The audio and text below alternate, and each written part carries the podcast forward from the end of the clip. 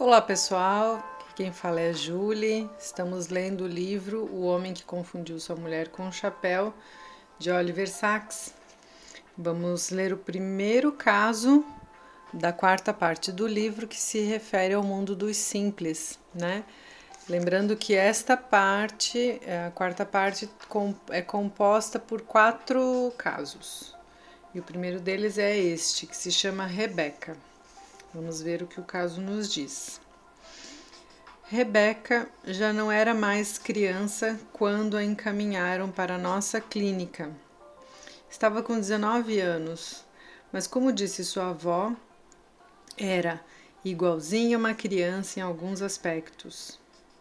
Ela não era capaz de se localizar andando pelo quarteirão, não conseguia abrir confiantemente uma porta com a chave Nunca via como a chave se encaixava e nunca parecia aprender. Fazia confusão entre a esquerda e a direita e às vezes vestia-se errado.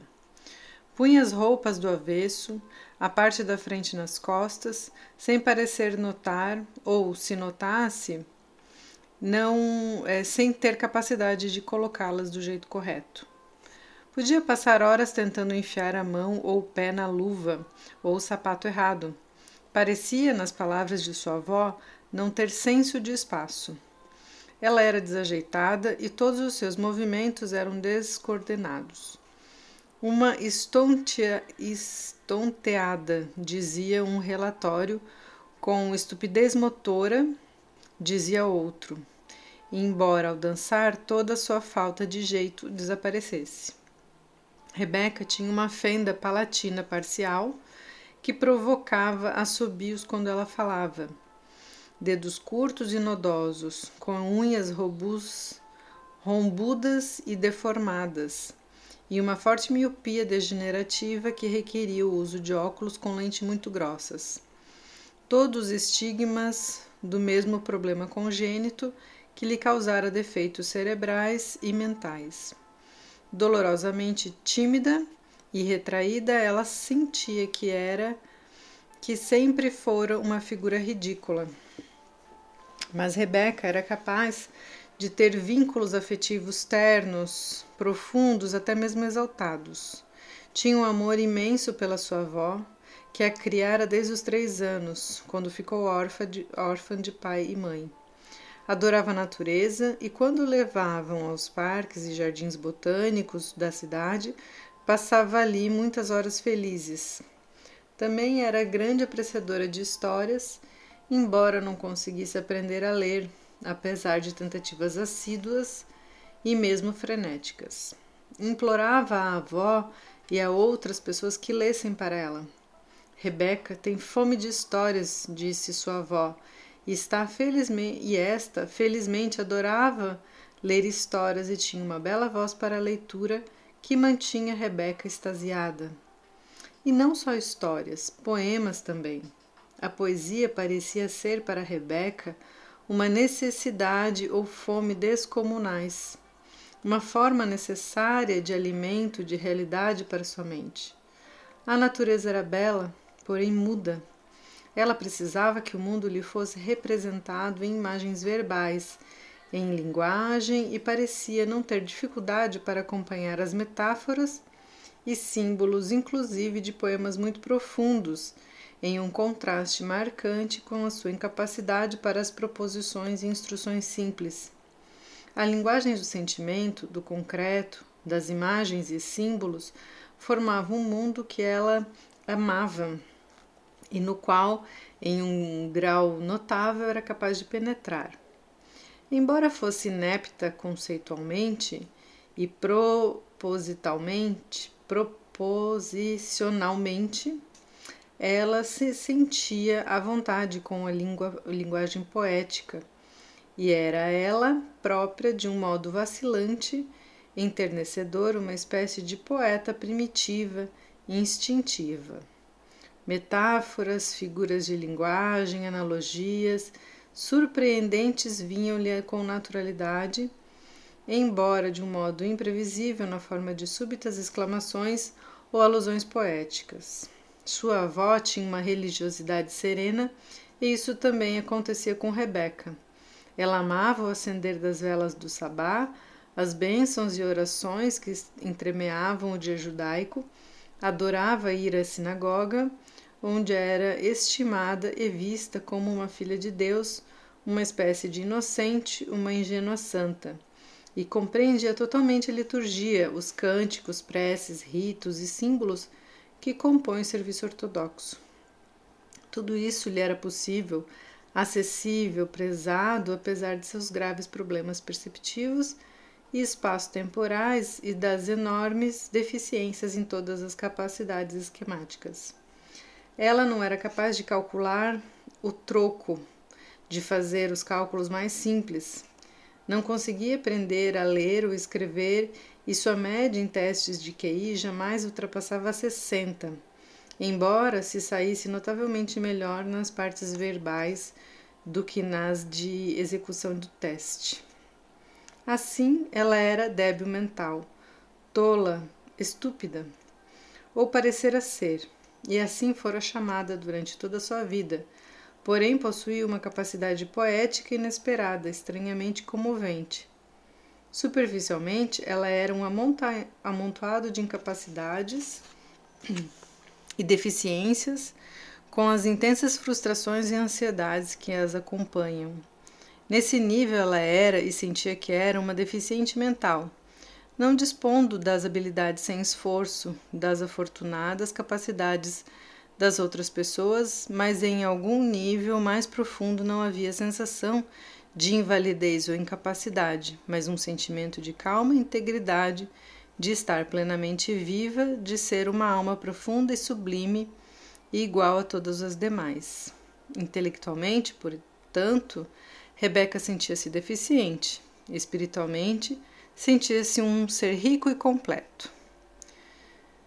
Quando a encontrei pela primeira vez, desajeitada, desengonçada, atrapalhadíssima, eu a vi meramente ou inteiramente como uma perda, uma criatura arruinada cujos problemas neurológicos eu podia detectar e dissecar com precisão.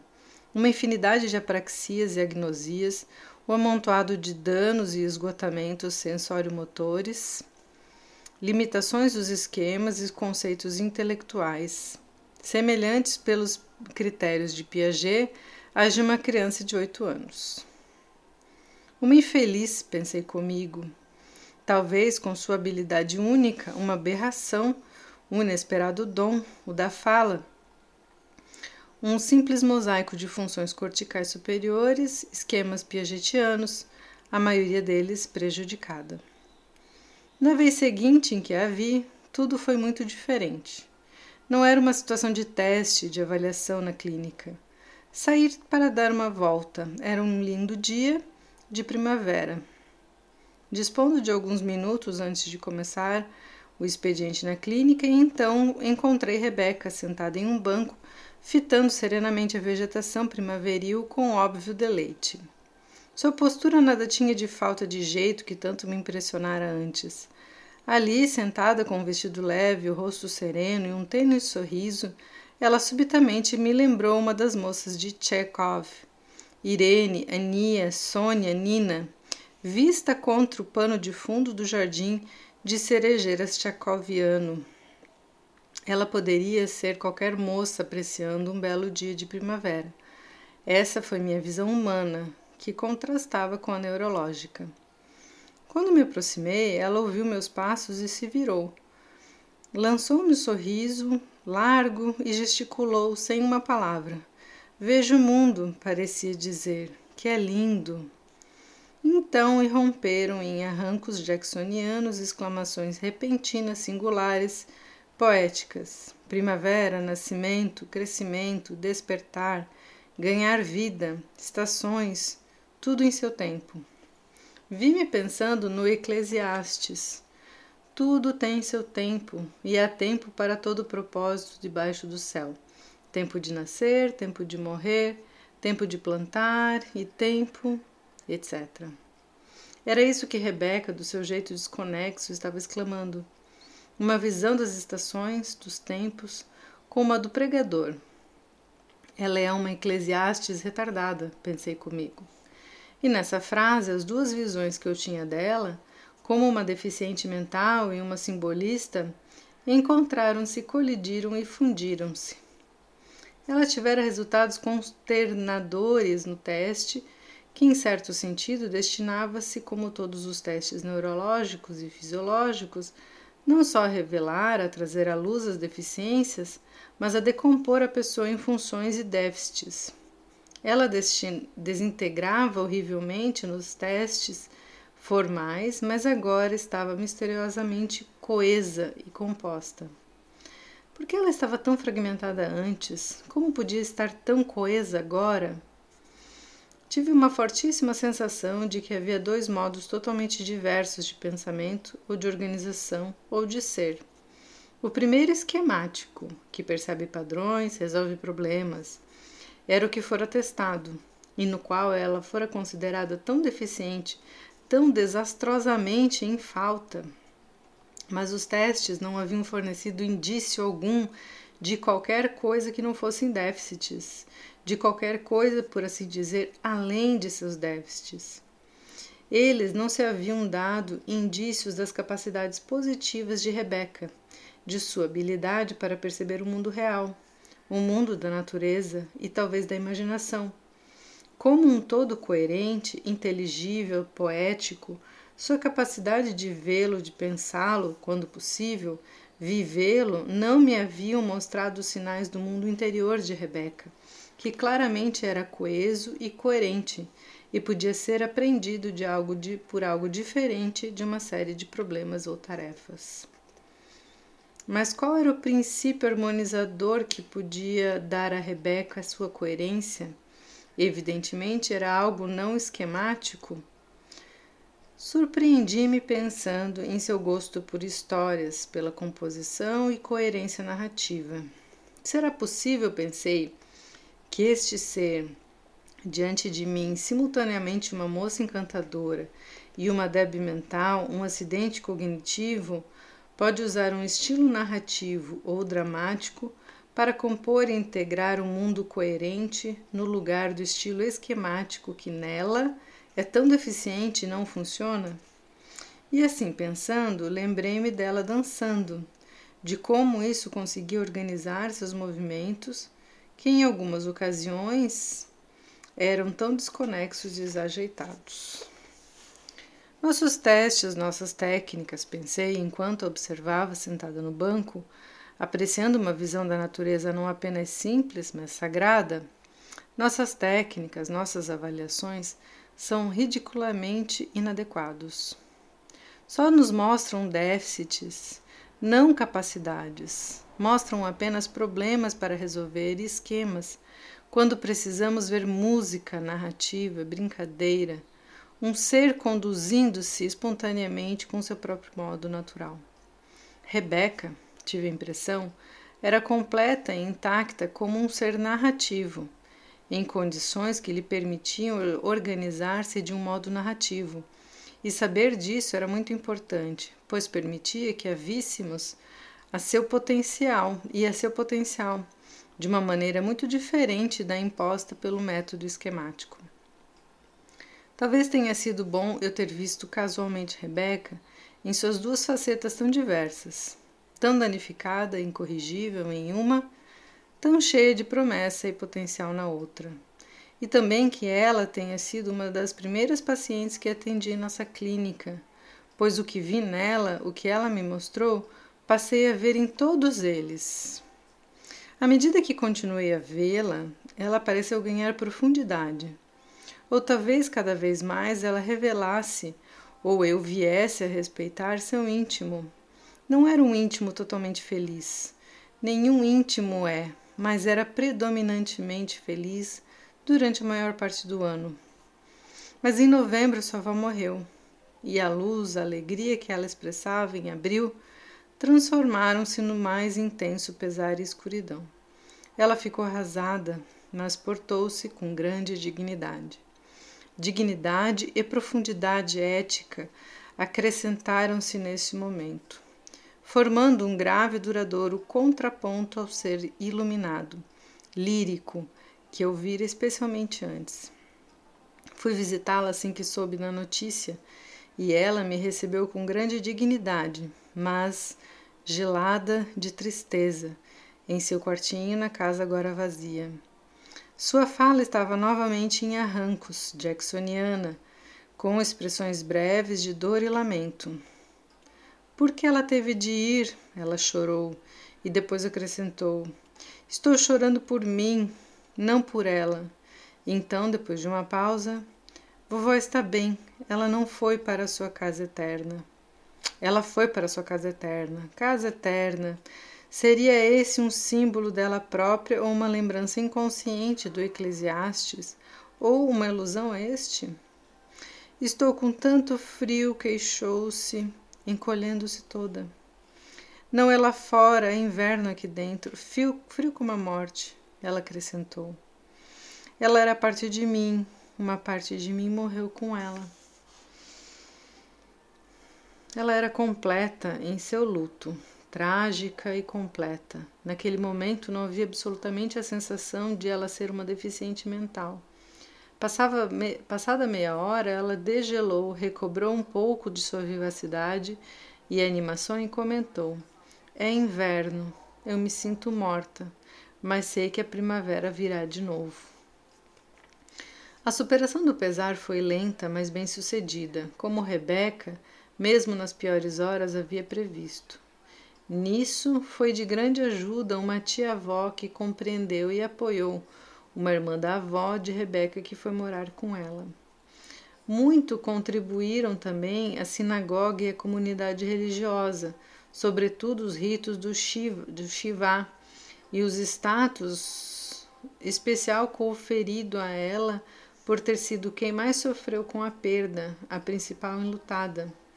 Também foi muito útil, talvez, o fato de ela falar livremente comigo. E além disso, curiosamente, uma grande ajuda veio de seus sonhos, os quais ela relatou com animação e claramente marcaram estágios na superação do pesar. Assim como me recordo dela como Nina ao sol de abril, também me lembro dela esboçada com trágica nitidez no escuro novembro daquele ano, em pé num desolado cemitério de Queens, recitando o Quadish diante da sepultura da avó. As preces e histórias bíblicas sempre lhe haviam despertado interesse, atendendo ao lado alegre, abençoante de sua vida. Agora, nas preces do funeral do Salmo 103, e, sobretudo no Kadish, ela encontrou as únicas palavras certas que lhe trazem consolo e expressar sua tristeza. Nos meses decorridos entre a primeira vez em que a vi em abril e a morte de sua avó em novembro, Rebeca, como todos os nossos clientes, um termo detestável que na época estava entrando em voga por ser supostamente menos degradante do que pacientes, foi pressurosamente mandada para uma série de workshops e aulas como parte do nosso incentivo ao desenvolvimento cognitivo. Também esses eram termos da moda na época. Não funcionou com Rebeca. Não funcionou com a maioria deles. Acabei percebendo que não era aquilo que devia fazer, pois nós os estávamos lançando diretamente contra as suas limitações como já fora feito em vão e muitas vezes ao ponto de crueldade durante toda a vida daquelas pessoas. Dávamos demasiada atenção aos defeitos de nossos pacientes, como Rebeca foi a primeira a me mostrar, e pouquíssima atenção ao que estava intacto ou preservado. Usando aqui mais um termo, jargão, estávamos preocupados demais com a defectologia e muito pouco com a narratologia, a negligenciada e necessária ciência do concreto. Rebeca evidenciou, com ilustrações concretas, com sua própria pessoa e duas formas de pensamento e mente totalmente diferentes, separadas, a paradigmática e a narrativa, na terminologia de Brunner. E, embora igualmente naturais e inatas na mente humana em desenvolvimento, a narrativa vem primeiro, tem prioridade espiritual. Crianças muito pequenas apreciam e pedem histórias, são capazes de entender assuntos complexos e apresentados em forma de histórias, quando suas capacidades de entender conceitos gerais, paradigmas, são quase inexistentes. É esse poder narrativo ou simbólico que proporciona um senso de mundo, uma realidade concreta, na forma imaginativa de símbolos e histórias. Quando o pensamento abstrato nada pode fornecer. Uma criança entende a Bíblia antes de entender Euclides, não porque a Bíblia seja simples, pode-se afirmar o contrário, mas porque ela é apresentada de maneira simbólica e narrativa. E nesse aspecto, Rebeca, aos 19 anos, ainda era como dissera sua avó, igualzinho a uma criança. Igual a uma criança, mas não uma criança, pois ela era adulta. O termo retardado sugere uma criança permanentemente. O termo sugere uma criança permanentemente. Desculpa, sugere uma criança permanente. O termo deficiente mental, um adulto deficiente, embora os termos, ambos os conceitos, têm muito de verdade e muito de falsidade. Em Rebeca, e em outros deficientes a quem se permite ou, ou se incentiva um desenvolvimento pessoal, as capacidades emocionais, narrativas e simbólicas podem desenvolver-se fortes e exuberantes e podem produzir, como em Rebeca, uma espécie de poeta instintivo, ou como em José, uma espécie de artista instintivo, enquanto as capacidades paradigmáticas ou conceituais manifestamente fracas desde o princípio, progridem com demasiada lentidão e dificuldade, sendo capazes não somente de um desenvolvimento muito limitado e tolhido. Rebeca percebia isso perfeitamente, como me demonstrou com grande clareza logo no primeiro dia em que a vi, quando falou sobre sua falta de jeito e mencionou que seus movimentos desarmônicos e desorganizados tornavam-se bem organizados, harmônicos e fluentes com a música, e quando me mostrou o quanto ela própria adquiria harmonia graças a um cenário natural, um cenário com unidade e sentido orgânico, estético e dramático.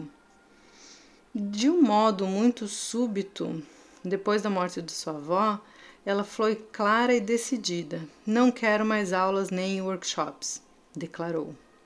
Eles não me ajudam em nada, não fazem nada para me dar coerência. Então, com aquele talento para o modelo ou metáfora apropriados que eu tanto admirava e que se desenvolvera nela tão bem a despeito do seu reduzido QI, ela fitou o tapete do consultório e disse: Sou uma espécie de tapete vivo. Preciso de um padrão, de um desenho, como esse que você vê no tapete. Eu me desmancho, me desfaço se não houver um desenho. Olhei para o tapete ao ouvir Rebeca e me peguei pensando na famosa imagem, imagem de Sherrington, que compara a mente e cérebro com um tear encantado tecendo padrões que sempre se desmancham, mas sempre têm um significado. Pensei. É possível ter uma, um tapete sem um desenho? Pode-se ter o desenho sem o tapete? Mas isso era como ter o sorriso sem o gato de Alice? Um tapete vivo, como era Rebeca, precisava ter ambos, e ela especialmente não dispondo de estrutura esquemática, a urdinatura e a trama, o entrelaçamento do tapete, por assim dizer, podia realmente se desmanchar sem um desenho, a estrutura cênica ou narrativa do tapete. Eu preciso ter significado, ela prosseguiu. As aulas, as tarefas eventuais não têm significado.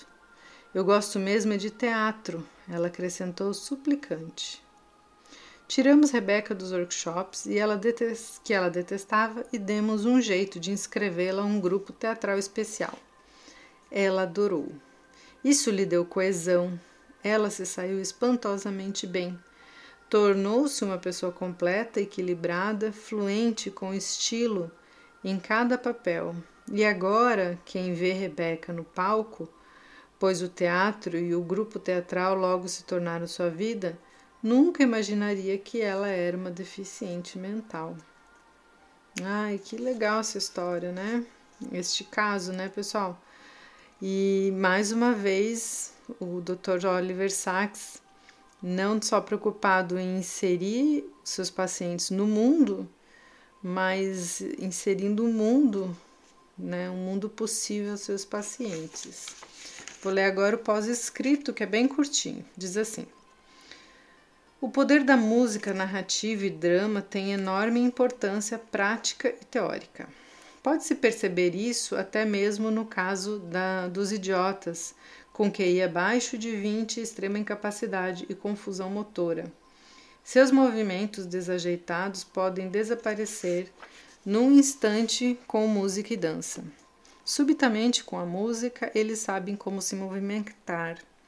Vemos que os retardados, incapazes de realizar tarefas muito simples compostas talvez de quatro ou cinco movimentos ou procedimentos em sequência, conseguem executá-los perfeitamente se trabalharem com música. A sequência de movimentos que eles não conseguem manter com esquemas torna-se perfeitamente possível de ser mantida com música, ou seja, embutida na música. O mesmo pode ser observado notavelmente em pacientes com graves danos do lobo frontal e apraxia, uma incapacidade para fazer, para reter as sequências e programas motores mais simples, até mesmo para andar, apesar de a inteligência estar totalmente preservada em outros aspectos. Essa deficiência nos procedimentos, ou idiotia motora, como a poderíamos chamar, que absolutamente não reage a nenhum sistema usual de instrução reabilitadora, desaparece de imediato quando a música é um instrutor. Tudo isso, sem dúvida, é o fundamento lógico, ou um dos fundamentos lógicos das canções de trabalho. O que vemos fundamentalmente é o poder da música para organizar, e de modo eficaz, além de prazeroso, quando, quando formas de organização abstratas ou esquemáticas falham. De fato, esse poder é especialmente notável, como se poderia esperar precisamente quando nenhuma outra forma de organização funciona. Portanto, a música ou qualquer outra forma de narrativa é essencial no trabalho do, com deficientes mentais ou apráxicos. O ensino ou a terapia para eles deve ter por base a música ou algo equivalente. E no drama há, mais ainda, ao poder do papel para possibilitar organização, para proporcionar enquanto ele dura, toda uma personalidade. A capacidade de representar, de ser, parece ser um dado na vida humana, de um modo que não tem ligação alguma com diferenças intelectuais. Observamos isso em bebês, em pessoas senis e mais comovedoramente nas rebecas deste mundo. E assim ele finaliza o pós-escrito. Eu quero só salientar que ele usa termos que pode chocar em um primeiro momento, né, como retardados, idiotas e tudo mais, mas é esse livro ele foi escrito na década de 80. Essa, aqui, essa publicação aqui ela é de 97, mas é uma reedição já. Né? Então, que eu lembre, esse é um livro publicado inicialmente entre 70 e 80 Tá aqui a primeira publicação em 1970 e a última do original, né, em 85. O resto foram só é, re, reimpressões, né? Então ele usa ainda termos que não, não, se, não se falam mais, né? Mas que ainda naquela, naquelas décadas utilizavam. Ok? Então espero que vocês tenham gostado e até o próximo áudio.